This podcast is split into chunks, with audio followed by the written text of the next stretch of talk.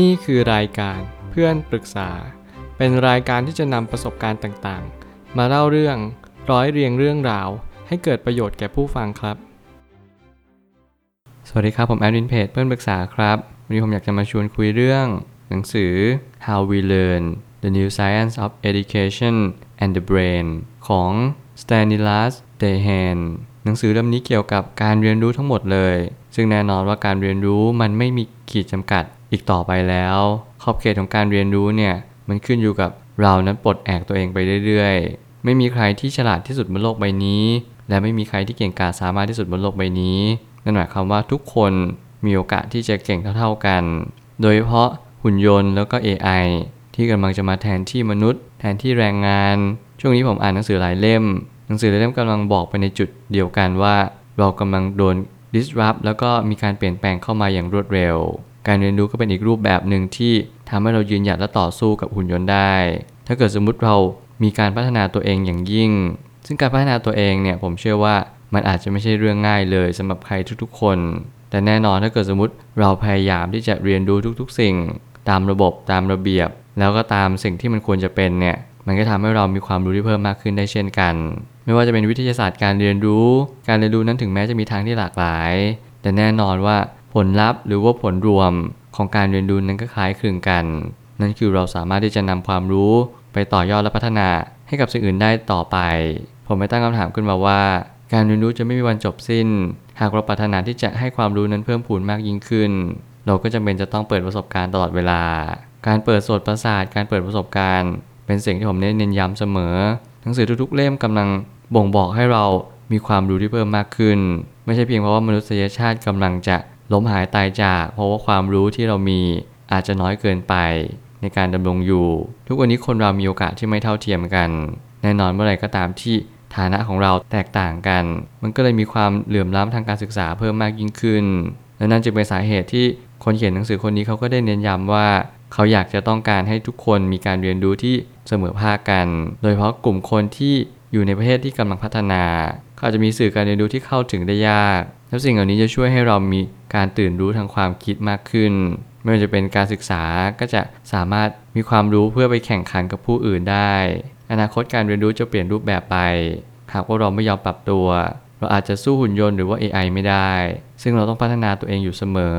จริงๆ แล้วหนังสือเล่มนี้ส่วนใหญ่จะเน้นเป็นเรื่องของการเรียนรู้แบบเป็นระบบ ไม่ว่าคุณจะอยู่โรงเรียนเรียนด้วยตัวเอง หรือว่าอะไรก็ตามแต่ นั่นอาจจะไม่ใช่ keyword ที่สำคัญของชีวิต แต่จริงๆที่เราควรจะเรียนรู้ที่สุดก็คือ เราทำอย่างไรให้เรามีความรู้มากยิ่งขึ้น ในทุกๆวัน ไม่ว่าจะเป็นการกินการนอนหลับหรือว่าการเสริมสร้างสติปัญญาต่างๆ ให้เราพร้อมที่จะเรียนรู้กับทุกๆ สิ่งบนโลกใบนี้อย่างรวดเร็ว เราจึงจำเป็นจะต้องหาจุดในความคิดหรือในชีวิตของเราเนี่ยเพื่อที่จะทะยานไปได้ เป็นจุดสปริงบอร์ดเพื่อเราจะกระโดดขึ้นไป เพื่อข้าอุปสรรคนานาประการ นี่คือความรู้เช่นกัน ความรู้กับอุปสรรคชีวิต จะคล้ายคลึงกันตรงที่ว่า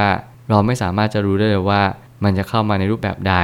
เรามองเป็นเขาวงกฏเรามองเป็นเกม หรือว่าเรามองเป็นสิ่งที่ทำให้เรานั้นเกิดความท้าทายต่อชีวิต ไม่ทำให้เราสิ้นหวังหรือว่าหมดกำลังใจ ความรู้ที่มันเปลี่ยนรูปแบบไปก็คือ ความรู้ที่มันเป็น Data หรือว่ามีขนาดที่มหึมามากขึ้นนั่นอาจจะเป็นเหตุผลว่าทำไม AI สามารถเก่งกว่าเรา ราะว่า AI นั้นสามารถที่จะกินข้อมูลได้ตลอดเวลา มนุษย์นั้นอาจจะยังมีการนอนหลับ หรือมนุษย์นั้นอาจจะยังมีความขี้เกียจมากกว่า สิ่งเหล่านี้เป็นสิ่งที่เราอาจจะไม่สามารถแข่งขันกับหุ่นยนต์ได้ในอนาคต แต่แน่นอนว่าหนังสือเล่มนี้พยายามหาวิทยาศาสตร์รูปแบบใหม่ เพื่อให้เรามีสมองที่ชาญฉลาดมากขึ้น โดยเขาจะคิดทุกๆ factor เลยว่าปัจจัยอะไรบ้างที่ทำให้เรามีความฉลาดเพิ่มมากขึ้น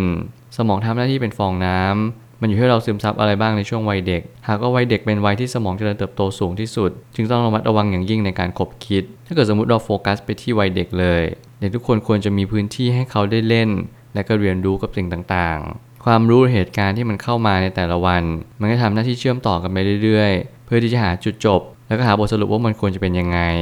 นั่นแหละคือเหตุผลว่าทำไมเราถึงต้องค่อยๆคิดและพิจารณาต่อไปว่า ความรู้ที่เรามีเนี่ยมันเพียงพอต่อ ความรู้ในอนาคตหรือยัง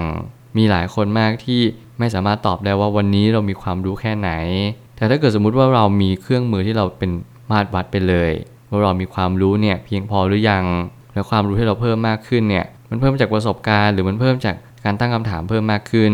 สิ่งเหล่านี้เป็นสิ่งที่เราจะต้องค่อยๆ พิจารณากันไป เราจะหาเหตุผลได้ยังไงว่าเรามีความรู้ที่เพิ่มมากขึ้นจริง ๆ นักเรียนที่ดีจำเป็นจะต้องเจออาจารย์ที่ดี หากว่าเรามีบุคลากรที่เป็นตัวอย่างที่ดีให้ไม่ได้ เราอาจจะพบเจอปัญหาที่ตามมามากกว่าที่เราคาดคิดเอาไว้เยอะมากเมื่ก็ตามที่เราถึงเวลาหนึ่งที่เราต้องเรียนรู้บางสิ่ง ผมชอบประโยคนึงมากของเราจือที่เขาบอกว่า เมื่อสิทธิ์พร้อมครูจะปรากฏตัว แน่นอนว่าชีวิตจริงอาจจะไม่ได้เป็นแบบนั้นทั้งหมด เพราะว่าเมื่อไหร่ก็ตามที่เราพร้อมเนี่ย มันพร้อมยังไง เราพร้อมที่จะเปิดประสบการณ์การเรียนรู้หรือเปล่า ไม่ว่าจะเจออุปสรรคนานาประการ เราพร้อมที่จะยืนหยัดต่อสู้จริงๆไหม ไม่ว่าคุณจะเจออะไรอยู่ คุณจงระลึกรู้อยู่เสมอว่า ทุกอย่างคือการเรียนรู้ จงหาอาจารย์ที่ดีที่เหมาะควร